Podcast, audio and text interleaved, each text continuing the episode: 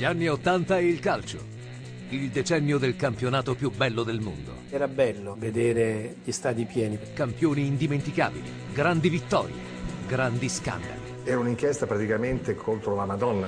Sono gli anni del business. Un grazie a voi che riempite sempre il nostro stadio. Del gossip. Diego, qui c'è Éder. Ciao. Gli anni della violenza. Erano praticamente tutte morti per schiacciamento della cassa toracica.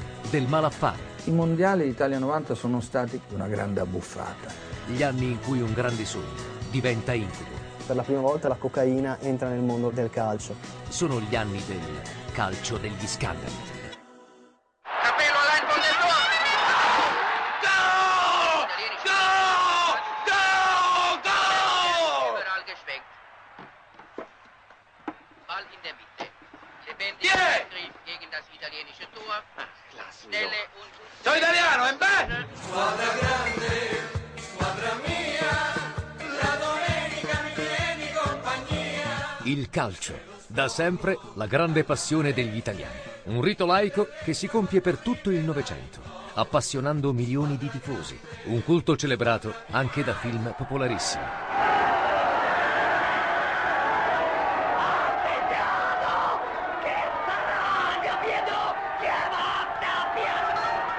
In curva ed in tribuna ci arrullano.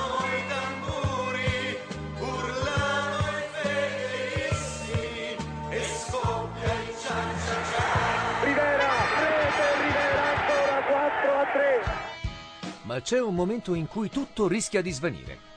Il ventitré marzo millenovecentottanta scoppia lo scandalo delle scommesse.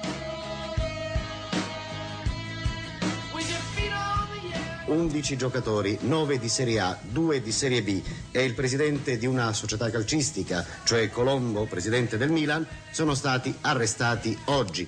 Manfredonia, Giordano, Cacciatori e Wilson della Lazio, Albertosi e Morini del Milan. I calciatori fermati sono in tutto dodici, sette le squadre coinvolte. Una normale domenica di campionato si è trasformata in una retata in piena regola. Alla base non intercettazioni, ma eh, la denuncia di due personaggi abbastanza anonimi, quali Alvaro Trinca e Massimo Cruciani, abitavano a Roma.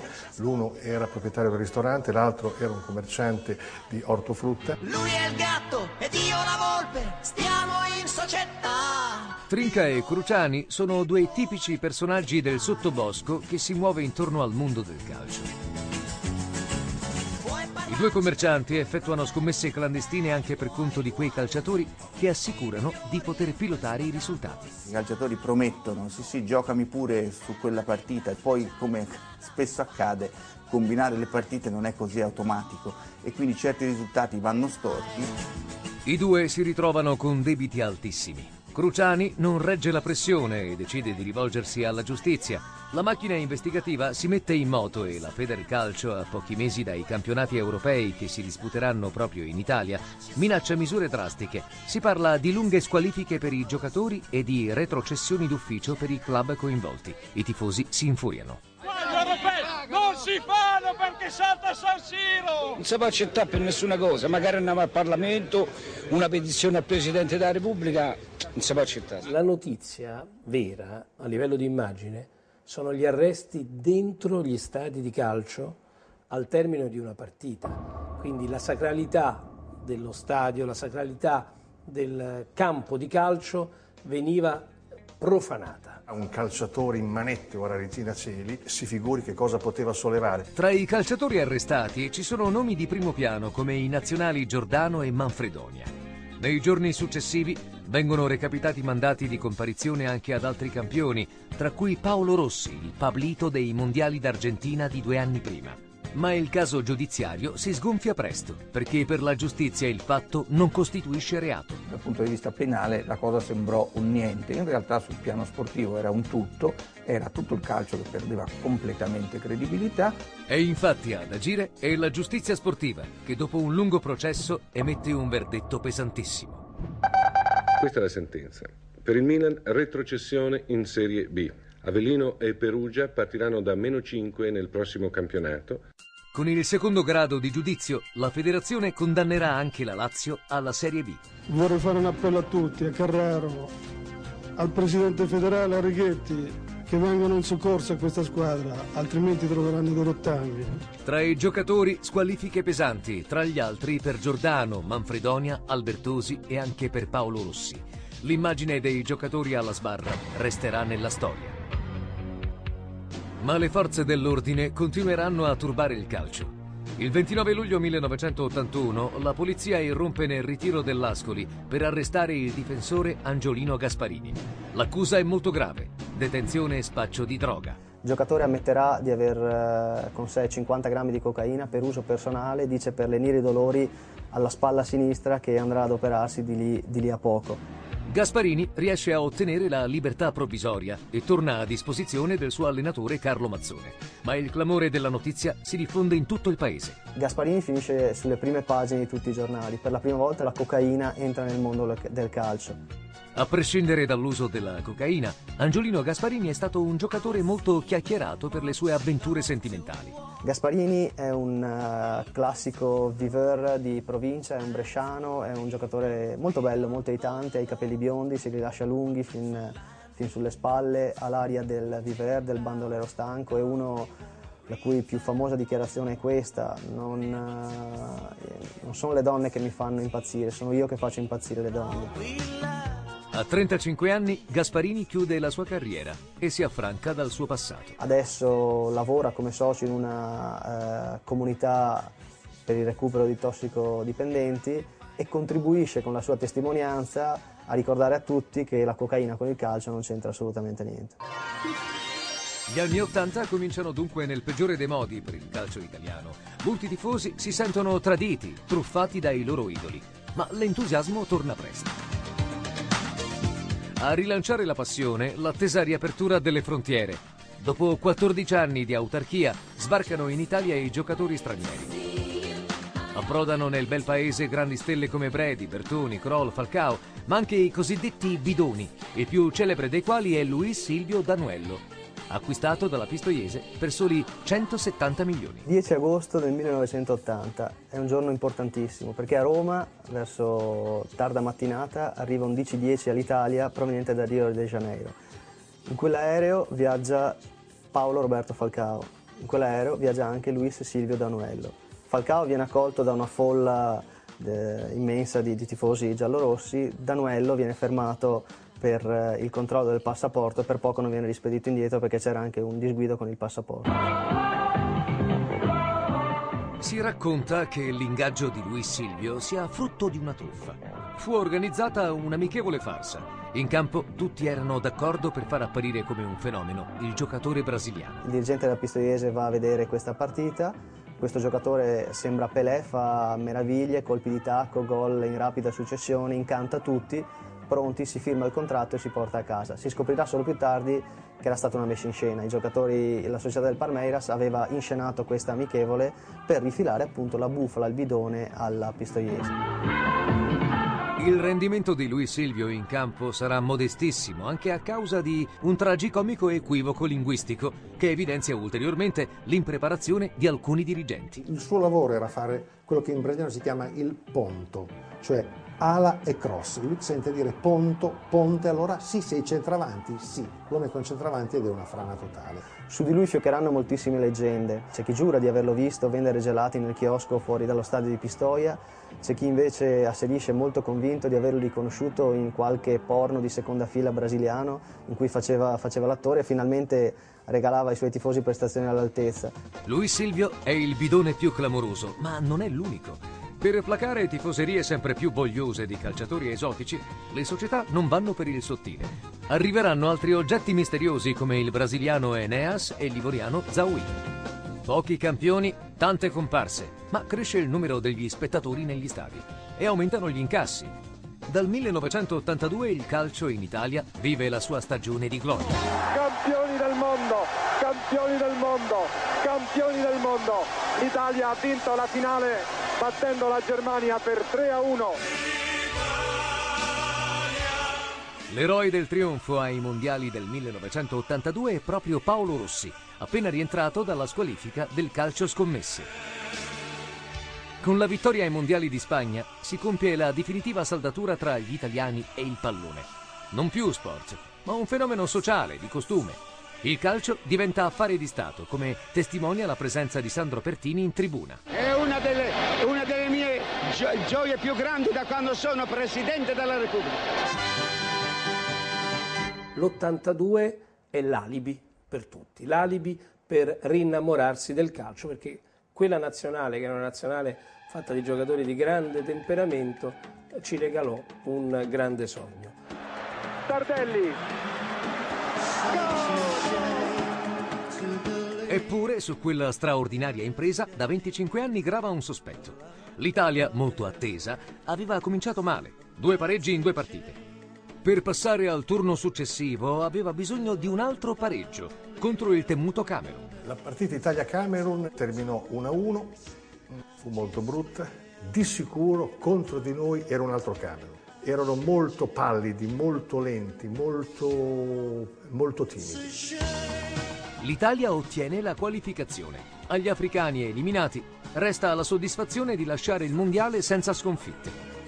Ma un'inchiesta condotta dal giornalista Oliviero Bea di Repubblica nel millenovecentottantaquattro rivela una combina tra le due squadre. A distanza di due anni ebbi delle informazioni preziose dal Camerun, perché c'era qualcuno che lavorava all'ambasciata italiana e che sapeva che i giocatori parlavano di questo. E così feci un'inchiesta. E ci sono le confessioni di coloro che avevano truccato la partita. Non gli italiani, i camerunensi. E lo sputanamento... Il lavoro di Bea suscita fastidio. Il sistema calcio reagisce violentemente a quei sospetti prima ancora di verificarne l'attendibilità. Sarebbe stato un colpo d'immagine stra- straordinariamente eh, negativo, un rinculo fenomenale che non si potevano permettere. In quel momento eh, mi sentii violentato da questo scoop di Oliviero. Devo dire, a distanza di tanti anni e con l'esperienza, che in realtà tutto era possibile. Era un'inchiesta praticamente contro, contro la Madonna, nel senso che mettere in discussione quel mondiale sarebbe stato per noi un sacrilegio, una, una bestemmia. Nulla dunque deve inficiare il valore di un successo storico. Quel trionfo diventa anche l'occasione per condonare le squalifiche dei giocatori coinvolti nello scandalo delle scommesse di due anni prima. Possiamo chiamarla amnistia, diciamo che fu una sorta di... Di, davvero di pennellata di bianco o di nero su tutto il passato. Lasciatemi cantare. Quella vittoria è sacra perché funge da volano, accentua il clima di ottimismo che si respira nel paese. I mondiali di Spagna sono una tappa fondamentale degli anni Ottanta, il decennio in cui i successi nel calcio e nello sport in generale diventano simbolo della rinascita italica. Non sono più semplici imprese sportive, ma vessilli del Made in Italy.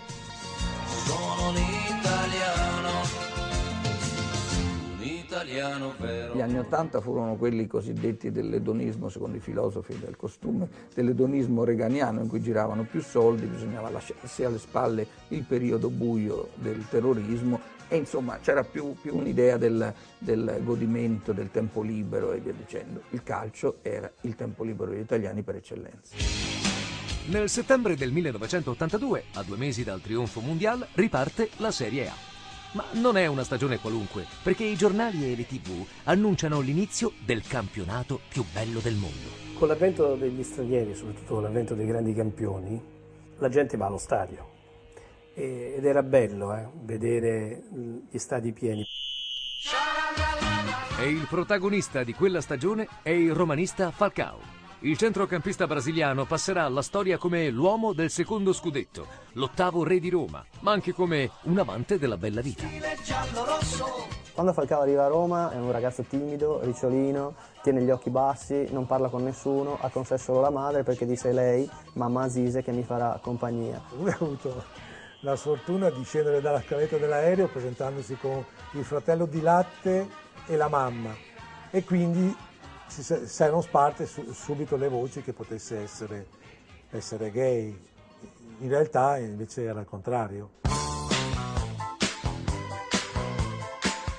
A Falcao basterà poco tempo per lasciare la mamma a casa e gettarsi nelle peccaminose notti romane. A Roma era un personaggio particolare, aveva tutte le, donne a destra e a sinistra che gli correvano dietro, quindi anche lui non è che si tirava indietro. Falcao, a dispetto delle voci sulla sua omosessualità, finisce sui giornali scandalistici per le sue presunte love story, tra cui quella con la soubrette Carmen Russo. L'ho incontrato uno o due volte in qualche serata, in manifestazioni, inaugurazioni, però anche se i giornali hanno pubblicato delle foto, perché poi anche all'epoca c'era il gossip, che eh, uscivamo da un locale, da un ristorante, fotografia, storia. La collezione di flirt attribuita al brasiliano non si ferma alle dive della tivù, ma comprende anche le attrici del cinema. Di fronte al mio ufficio eh, viveva all'epoca la divina, cioè Laura Antonetti. Esco dal, dal mio ufficio e vedo una persona che esce dalla, dalla, dalla casa di Laura Antonelli, bavero rialzato, cappello, sciarpa, non, non credo neanche gli occhiali, che intravedendo una persona che apriva la porta, invece di prendere l'ascensore va a piedi e corre. Ma io sono troppo calcistico, guardo giù per le scale e gli faccio: Paolo, Paolo, Paolo, Paolo, Paolo, Paolo maledetto. Tutte queste distrazioni non influiscono sul rendimento del campione, che nel millenovecentottantatré conduce la squadra allo scudetto, il primo dopo oltre quaranta anni.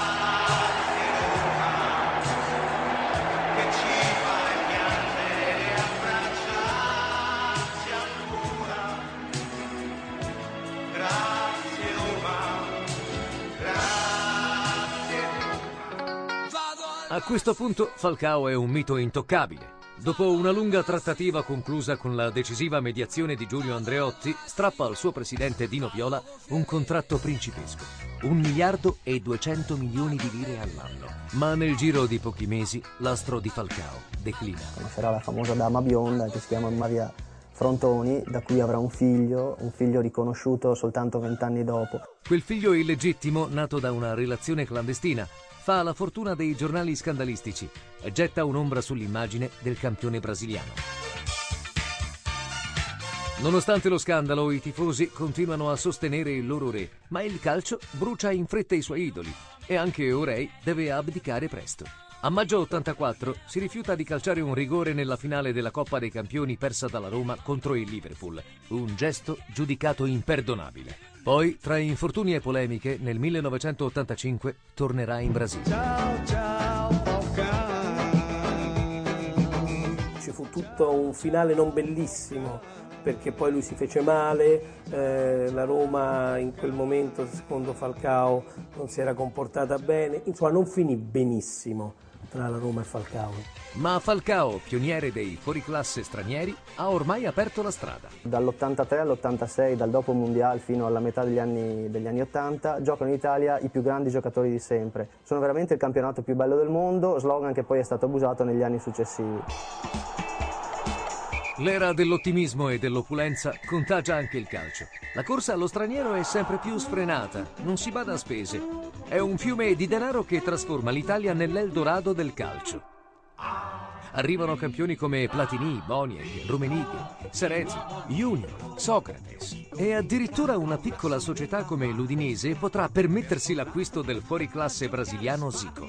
E quando la federazione proverà a bloccarne l'ingaggio, un'intera città scenderà in piazza per contestare i vertici del calcio, al grido di Zico o Austria. A questo punto il calcio è pronto per diventare un grande show e un grande business.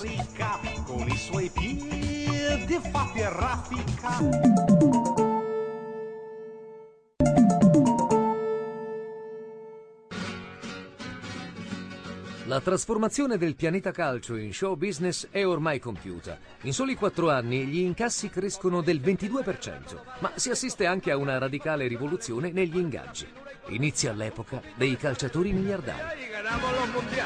Il calciatore eh, degli anni sessanta, anche anni settanta, ottengono a fine carriera di aprirsi una pompa di benzina. Come eh, massimo risultato, e ne sono felici.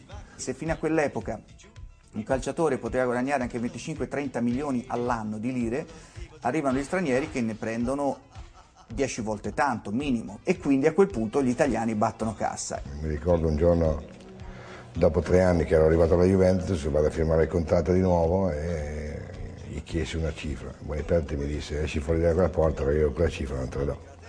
E io disse a Boniperti: girati e guarda quella che c'è dietro. Lui si girò e disse: cosa c'è? E quando sono arrivato io quelle coppe non c'erano. Mi dice: quanto vuoi? E mi diede quella che avevo chiesto. E tu che fa? Ti fatti soldi, ti fatti soldi. Ricco, giovane, famoso. Il calciatore prende coscienza della propria enorme popolarità e comincia a cambiare il suo stile di vita. Ecco, una volta i calciatori, bene o male, si vergognavano un po' di quello che facevano, so, tipo la, la, la trombatina volante, il tradimento, la tiratina di coppa.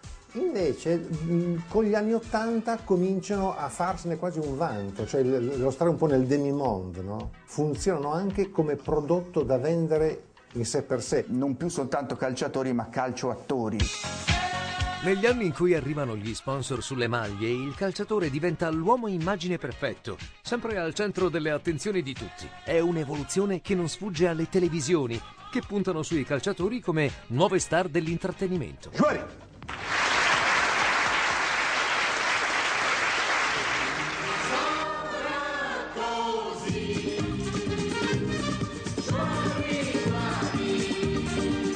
Volevano quello un po' particolare che usciva un po' fuori dalle, dalle righe, quello che parlava di più, di, diceva più stronzate di tutti, insomma, e quello ero io.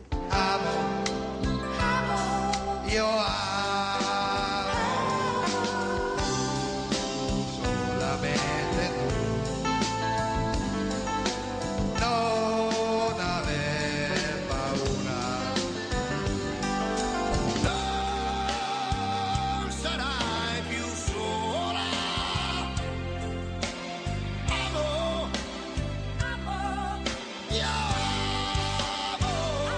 E addirittura nel millenovecentottantanove il portiere della Juventus, Stefano Tacconi, scrive e interpreta un film dal titolo Ho parato la luna.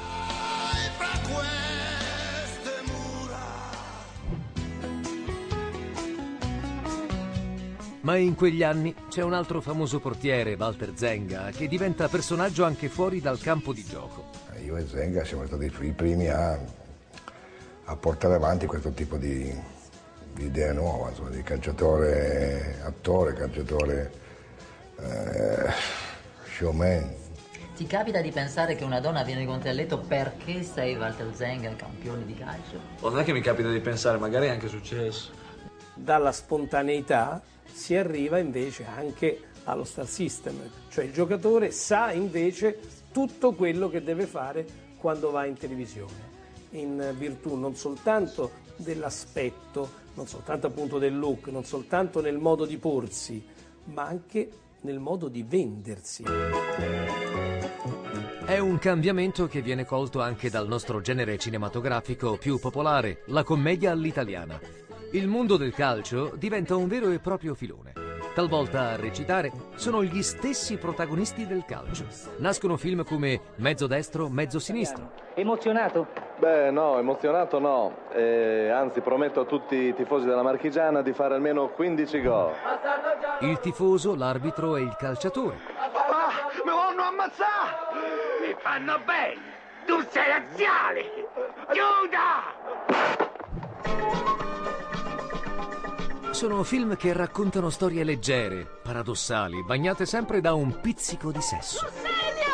Cotichigno, amore mio. Le mie scene piccanti riguardavano le docce. La doccia, la doccia, in ogni film ce n'era uno o due. Erano veramente cose all'acqua di rose, ecco, però carine. Portate, apportate al portiere che fa il provvedimento. Eh, funzionano bene questi orecchietti. Ma c'è un film che più degli altri resta nella memoria e diverrà di culto, L'allenatore nel pallone, dove Lino Banfi guida una squadra di provincia tra intrighi di bassa lega e sfrenata passione per il calcio. Canà, eh. Indovini chi li ho preso? Chi? Ma? Ma? Mara? Mara, c'è mia moglie. Maradò. Maradò? Maradona! Maradona! Maradona! Maradona! Maradona! Maradona! Maradona! Maradona!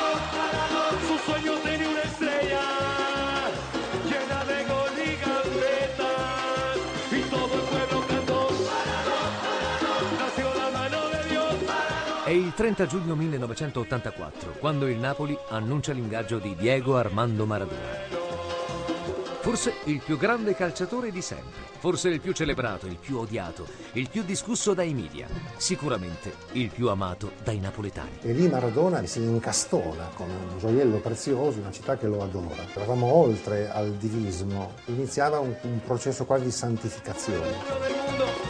Napoli accoglie come un re il fuoriclasse argentino che viene presentato ai tifosi il cinque luglio allo stadio San Paolo. Davanti a settantamila spettatori la prima cosa che disse fu grazie napolitani. Un breve palleggio a centrocampo, la palla tirata su verso le curve, comincia così questa storia che è durata sette anni. Maradona arriva da Barcellona portandosi dietro un folto clan di amici e familiari e un brutto vizio preso proprio nella città catalana, la cocaina. Nonostante tutto, in poco tempo diventa il simbolo della città. Tutti vogliono un suo autografo, una sua foto, tutti, proprio tutti, compresi i boss della camorra. Maradona venne fotografato con, nella, nella villa di Forcella, c'è una famosa foto con due fratelli del clan Giuliano. Maradona è seduto al centro nella Iacuzzi con i due fratelli appunto eh, che, che lo abbracciano. Si avvalevano della figura di Maradona per creare prestigio attorno a sé, per fregiarsi. Crea prestigio, ecco io c'ho Maradona, no? Mi faccio vedere da lui mentre faccio il bagno magari nella vasca a forma di cuore. La foto con i capi camorra racconterà un lato oscuro, toccando il punto dolente del campione argentino. Ci sono molte testimonianze eh, attraverso le quali si arriva alla connection fra camorra e Diego Maradona e il suo clan. Emerge tutto questo sottobosco dovuto a, a un intreccio di coca, di donne, la festa dello scudetto, il coinvolgimento dei compagni. Alcuni pentiti di camorra raccontano di festini a base di cocaina fatti con altri giocatori del Napoli. Per quello che so io, un giocatore del Napoli partecipava alle sue feste. Il resto sapeva, gli voleva bene, lo copriva perché comunque poi lui in campo eh, dava, dava tanto. In quegli anni le storie più losche legate al nome di Maradona faticano ad emergere. La città protegge il suo campione, i bambini lo vogliono imitare e le donne impazziscono per lui. E Maradona, accanto al rapporto con la sua fidanzata argentina Claudia, intrattiene numerose relazioni, alcune delle quali gli creano anche dei problemi, come quella con Cristiana Sinagra. Cristiana Sinagra, ventidue anni, diploma di ragioneria, ha dato alla luce, ore undici e quindici, un bambino che sarà chiamato Diego Armando Junior. Perché questo nome? Sì, perché è nato tra una mia una relazione tra me e Diego, Quanto il calciatore tempo? del Napoli. Diego Armando Maradona? Sì. Il calciatore del Napoli? Sì. È un dato che la Sinagra eh, ha avuto una relazione sentimentale eh, Con, con Diego, che questa relazione sentimentale sia sfociata nella, in un figlio, con certezza credo che non lo possa dire veramente nessuno. Restiamo a ciò che il Tribunale ha, ha deciso, perché è il nostro unico punto di riferimento. Diego Armando Junior verrà riconosciuto figlio di Maradona. Una storia simile a quella di Falcao, insomma, ma l'avventura più chiacchierata di Maradona, che lo porterà vicino alla rottura con la sua futura moglie Claudia, è quella con la soubrette Éder Parisi. Io credo che sia stato un colpo, un vero colpo di fulmine, sia per Éder sia per Diego Maradona. Diego, qui c'è Éder. Ciao. Ciao. Piacere. Prego, Diego. Voleva conoscerti. Ah, in televisione? Personal, anche personalmente. eh. E una volta di notte Maradona, credo per la prima volta da quando era a Napoli, parte con la sua Ferrari F quaranta e va a prendere Éder a Roma. Una storia d'amore molto clandestina, che si sarebbe consumata tra Roma e Napoli, nei motel lungo l'autostrada. Ma alla fine il mistero si svela. Furono scoperti da un casellante al, al, al ritorno da Roma all'autostrada. L'omino che era lì per fare il biglietto vide Maradona e vide la Parisi. Il clamore che genera la notizia porta con sé anche la fine della relazione. Diego tornerà dalla sua Claudia, ma negli anni saranno tante le donne che racconteranno di aver avuto rapporti con il capitano del Napoli. Le donne di Maradona hanno sempre parlato benissimo di lui. Maradona era veramente il numero uno anche quando si concedeva Alle, alle sue amanti, ed erano molte. Insomma, l'asso argentino non fa una vita da atleta, ma sul campo da gioco resta il calciatore più forte del mondo.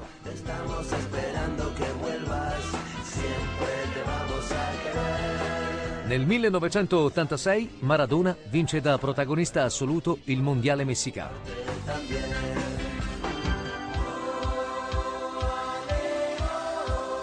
E nel millenovecentottantasette Diego onora la promessa fatta ai suoi tifosi, trascinando il Napoli a una storica vittoria, il primo scudetto.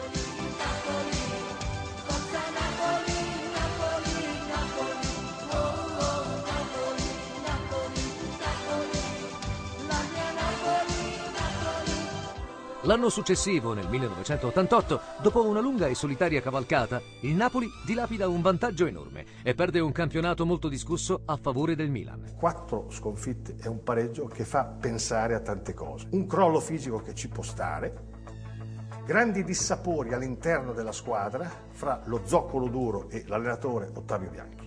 Però è chiaro che in un paese come il nostro eh, l'ipotesi Camorra fu la più gettonata. Il tracollo del Napoli suscita subito molte voci. Anni dopo, alcuni pentiti spiegheranno che in caso di scudetto del Napoli, la Camorra, che gestiva le scommesse clandestine, si sarebbe ritrovata con un buco miliardario. Di qui una sorta di progressiva e scientifica intimidazione affinché il Napoli, quello scudetto già vinto, o ormai vinto, lo perdesse. Non ci ho mai creduto. Non ci ho mai creduto perché avrebbe coinvolto troppe persone. Un anno dopo, nel millenovecentottantanove, il Napoli prova a far dimenticare la delusione vincendo il suo primo trofeo europeo, la Coppa UEFA. Ma anche su quel trionfo, anni dopo, circoleranno alcune voci di aggiustamenti e favori arbitrali che sarebbero stati combinati dall'allora direttore tecnico del Napoli, Luciano Moggi. La notte di Napoli-Stoccarda, rientrando in albergo verso le tre di notte, dopo aver cenato con i colleghi, chi mi ritrovo? Mi ritrovo la terna arbitrale eh, capitanata dal greco Germanakos, al quale chiedo appunto i motivi per cui si era comportato come si era comportato sul campo. Lui me li spiega e poi sale con i due assistenti in camera. Eh, di lì a poco arriva un'altra terna, minigonna, tacchi alti, molto rossetto, e casualmente eh, prende l'ascensore e finisce nello stesso piano dell'altra terna. Due terne possono fare un indizio, via. Quel millenovecentottantanove è un anno d'oro per le italiane in Europa. Anche il Milan trionferà in Coppa dei Campioni. Gulli, destro, gol, gol, stupendo gol di Rod Gullit, straordinaria prodezza balistica. Quel Milan è lo squadrone che verrà definito stellare. È il Milan del guru Sacchi, dei tre olandesi e del presidentissimo Silvio Berlusconi. Nel millenovecentottantasei Berlusconi entra nel mondo del calcio a bordo di un elicottero. Sembra un angelo caduto dal cielo. Il calcio come, come comunicazione, anche grazie alle televisioni naturalmente, eh, nasce con, pienamente, industrialmente, con Berlusconi nell'ottantasei. È un, eh, un cambiamento mica da ridere. Diventa presidente del Milan e lo fa ovviamente a modo suo. Fin dalla prima discesa in campo, possiamo chiamarla così, che è quella nel cielo di Milanello con i famosi elicotteri. Sembra quasi una scena da Apocalypse Now con la cavalcata delle Valchirie, ma anche solo che Berlusconi disse appunto mi piace l'odore del, del Napal la, la mattina. L'ingresso di Berlusconi rende il calcio immagine e televisione. Io sono in vendita. Negli anni Ottanta Berlusconi è l'uomo che ha rivoluzionato la televisione italiana, tanto da guadagnarsi il soprannome di sua emittenza.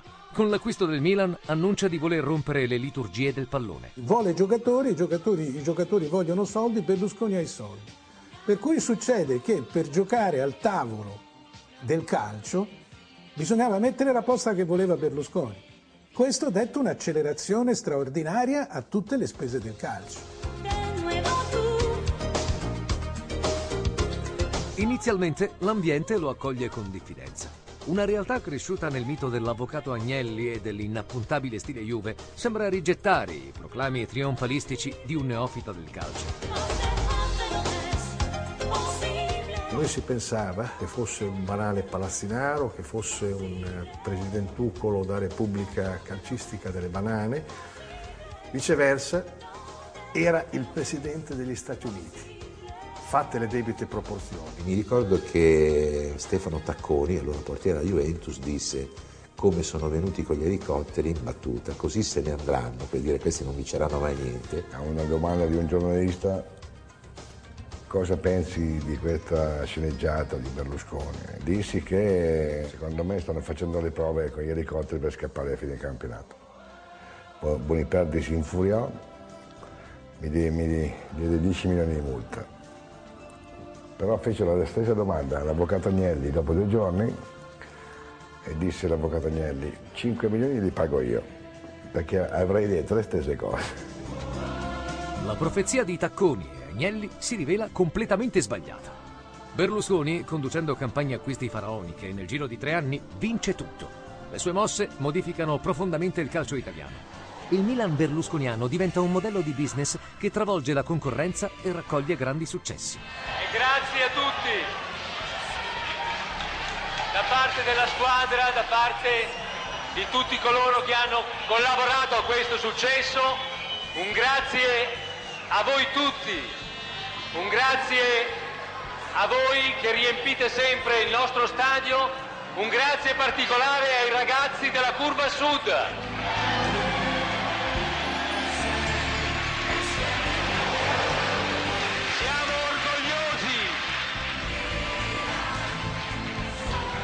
Di avere dei giovani che credono ancora nei sogni. Non so se abbia già in mente la, la, la sua carriera politica, ma certamente ha da piazzare, è un imprenditore dello spettacolo, per cui vuole che la gente si diverta. L'idea decubertiniana non fa parte del concetto berlusconiano di vita, cioè il gusto del partecipare non, non esiste, bisogna vincere. Il Milan, con i suoi colpi di mercato, costringe le altre società a rincorrerlo. Molte squadre si affannano inutilmente. Il Napoli e l'Inter tengono il passo e la Roma annuncia un grande acquisto. A un certo punto ci cominciano a raccontare che c'è un giocatore pazzesco, Renato.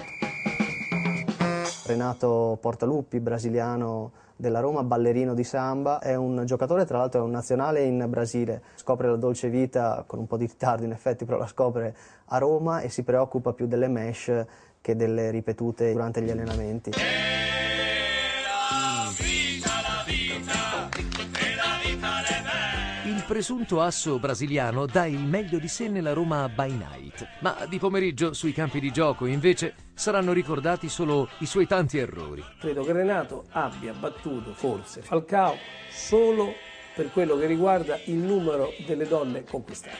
Memorabile fu uno striscione in quegli anni dei tifosi della Roma che esposero allo stadio appunto uno striscione su cui c'era scritto "Aridate Cecocchi", facendo riferimento appunto alla celebre coppia comica che, che è molto conosciuta in Italia. Aridate Cecocchi perché quel Renato, il Renato Portaluppi, era veramente un giocatore mediocre. Renato lascia l'Italia dopo un solo anno. La sua storia è simile a quella del brasiliano Luís Müller. Atteso dal Torino come l'uomo della provvidenza, trascorrerà la stagione a rincorrere una moglie troppo vivace, annoiata dal grigiore della città. Luís Müller è un brasiliano, un ricetto, ombroso, scontroso, uno che vede soltanto la moglie, e la moglie si chiama Giussara, è una bionda, la chiamano la Panterona. È una ragazza molto appariscente che si presenta al campo addirittura prima dello stesso Müller, così giusto per saggiare il terreno. Come, come sta il nostro? In forma? Müller? Eh. Sì, in forma, sempre in forma. E di nuovo insieme, quindi no? È un matrimonio che procede benissimo. Sì, be- benissimo. Io parlo poco italiano, ma io e Müller sempre bene. Müller verrà ricordato appunto soprattutto per la presenza immancabile di questa moglie che ogni tanto decide di scappare in Brasile e convince il marito a, a seguirla. Tra fughe, crisi matrimoniali e momentanee riappacificazioni, Müller non riuscirà ad evitare la retrocessione della sua squadra. Di noi nemmeno una nuvola. Il Milan invece non perde un colpo. In campo come sul mercato. Per Berlusconi la squadra sarà anche un veicolo per i suoi futuri successi elettorali ed alcune dichiarazioni dell'epoca suonano già come una piattaforma programmatica. È stata una vittoria della voglia di vincere, una vittoria del nuovo sul vecchio. Quante volte abbiamo dovuto eh, passare sopra le critiche che ci sono venute addosso quando si cercava di innovare e non si voleva che innovassimo, semplicemente per la ragione che nel calcio si era sempre fatto così. Poi è stata anche una vittoria dell'organizzazione, della cura del particolare al generale, ed è stata, se mi consente, anche una vittoria della giustizia vera.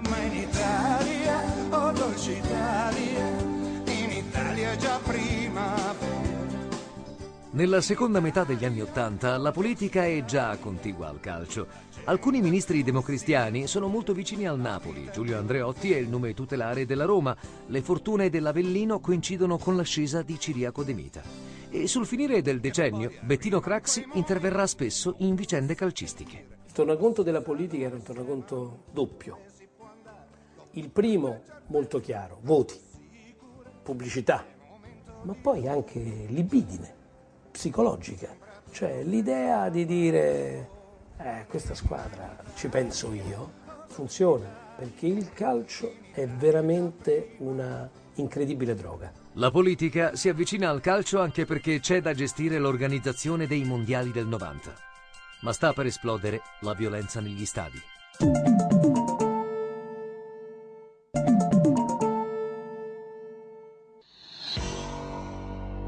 Il calcio business ha toccato il suo apice e l'interesse per il pallone arriva anche nei palazzi del potere. Il connubio calcio-politica si fa più stretto, anche perché il paese si sta preparando a ospitare i mondiali del novanta.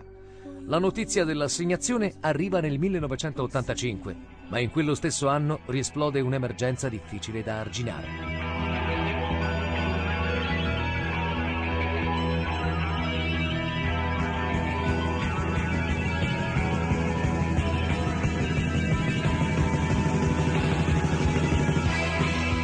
Il ventinove maggio millenovecentottantacinque la finale di Coppa dei Campioni tra Juventus e Liverpool si è trasformata in una tragedia.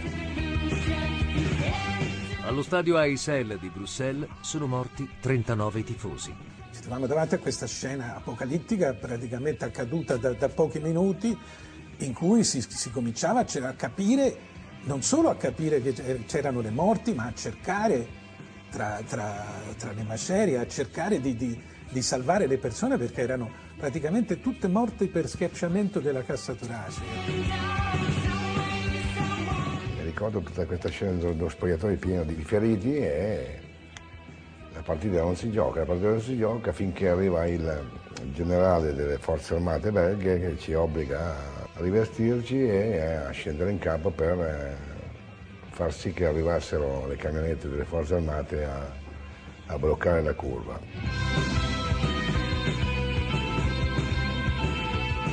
La notte dell'Aysel suscita un enorme clamore mediatico. Finisce per rappresentare un punto di non ritorno, il momento in cui il calcio perde definitivamente la sua innocenza. Quella sera la partita si gioca lo stesso. La Juve vince. Giocatori e tifosi festeggiano nonostante i morti. Ha vinto la Coppa! Animali! Bastardi! Assassini! Ed è stata in un certo senso una, una strage che ha fatto da pietra di paragone per tutto quello che sarebbe successo dopo. Nella seconda metà degli anni Ottanta in Italia si verificano altri gravissimi episodi di violenza. Andiamo avanti, sì, ho capito che c'è la linea, stavo, stavo anch'io come gli spettatori allibito di fronte a queste immagini che tutte le domeniche o quasi ci tocca vedere.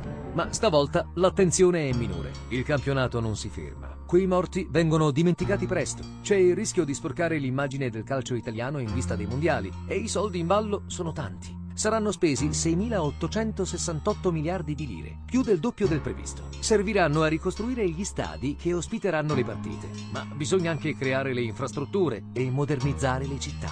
I mondiali Italia novanta sono stati una grande abbuffata. Non ci sono stati controlli sufficienti nei lavori per gli stadi. È stata un'occasione di speculazione spaventosa. Fece capire a molti italiani in quali condizioni penose lavorassero i nostri operai edili, perché eh, ci furono una sequela di morti, di morti sul lavoro veramente impressionanti. I lavori di preparazione al mondiale, tra polemiche e ritardi, diventano una corsa contro il tempo, che causa seicentosettantotto infortuni, con ventiquattro vittime tra le maestranze impiegate. Sette di queste morti avvengono nei cantieri all'interno degli stadi. Tragedia allo stadio della Favorita di Palermo. Quattro operai sono stati travolti ed uccisi dall'improvviso crollo di due degli elementi portanti della copertura della tribuna. Due operai di ventisette e quarantadue anni hanno perso la vita precipitando dal carrello di una piattaforma aerea nel cantiere dello stadio di Marassi. Soltanto eh, nel novantuno si cominciò a parlare in maniera, in maniera approfondita di quello che era successo. Era una rogna, era una brutta gatta da pelare, era un... Uh, Una brutta cosa, era la polvere che si doveva nascondere sotto il divano. Il sacrificio di queste persone servirà a costruire stadi monumentali e poco funzionali. Penso allo stadio di Bari, uno stadio che è una cattedrale nel deserto, un'astronave lanciata nello spazio di, di un'edilizia futuribile che poi non ebbe alcun seguito. Eh, sono lì a ricordarci eh, cosa è stato il calcio in quegli anni e gli errori che sono stati commessi in quegli anni. Dai mondiali molti si aspettano un'occasione di rilancio per il paese, ma l'atteso effetto virtuoso di Italia novanta sarà effimero come le imprese di Totò Schillaci, eroe del pallone solo per poche settimane, quelle delle notti magiche. E c'è il gol proprio di Schillaci, gol di Totò Schillaci sul nostro. E poi c'è Schillaci, gol di Schillaci!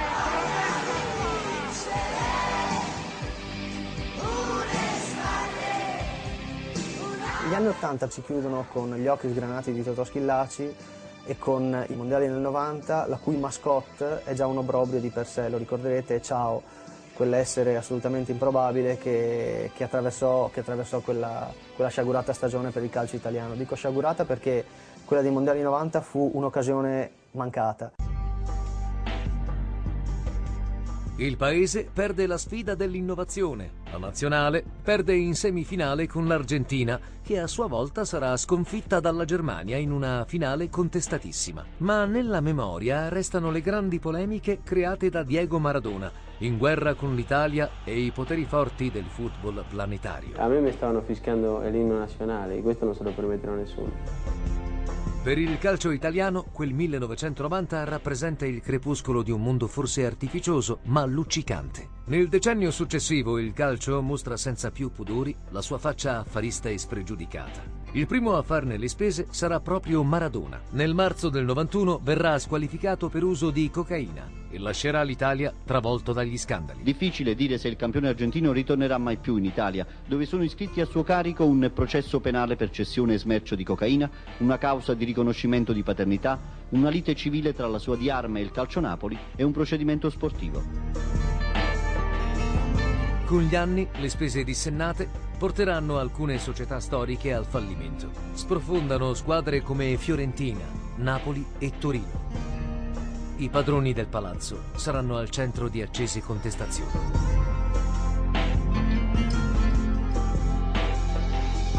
I tifosi diverranno sempre più violenti, razzisti e intolleranti. Gli stadi si svuoteranno e il calcio diventerà un prodotto prevalentemente televisivo. Il calcio ha preso un altro passo, ed è, si è moltiplicato per quattro, per cinque, e ha bisogno ormai di manager, di consigli di amministrazione, ha bisogno di freddezza per poter continuare a essere romantico, a vendere l'illusione di essere romantici. Gli anni ottanta, gli anni del campionato più bello del mondo, hanno però lasciato nella memoria degli appassionati il ricordo di un miracolo. Nel millenovecentottantacinque il Verona, piccola squadra di provincia con poche risorse economiche, vince lo scudetto, un'impresa compiuta da un uomo lontanissimo dallo star system, l'allenatore Osvaldo Bagnoli, icona di un calcio romantico che non tornerà più.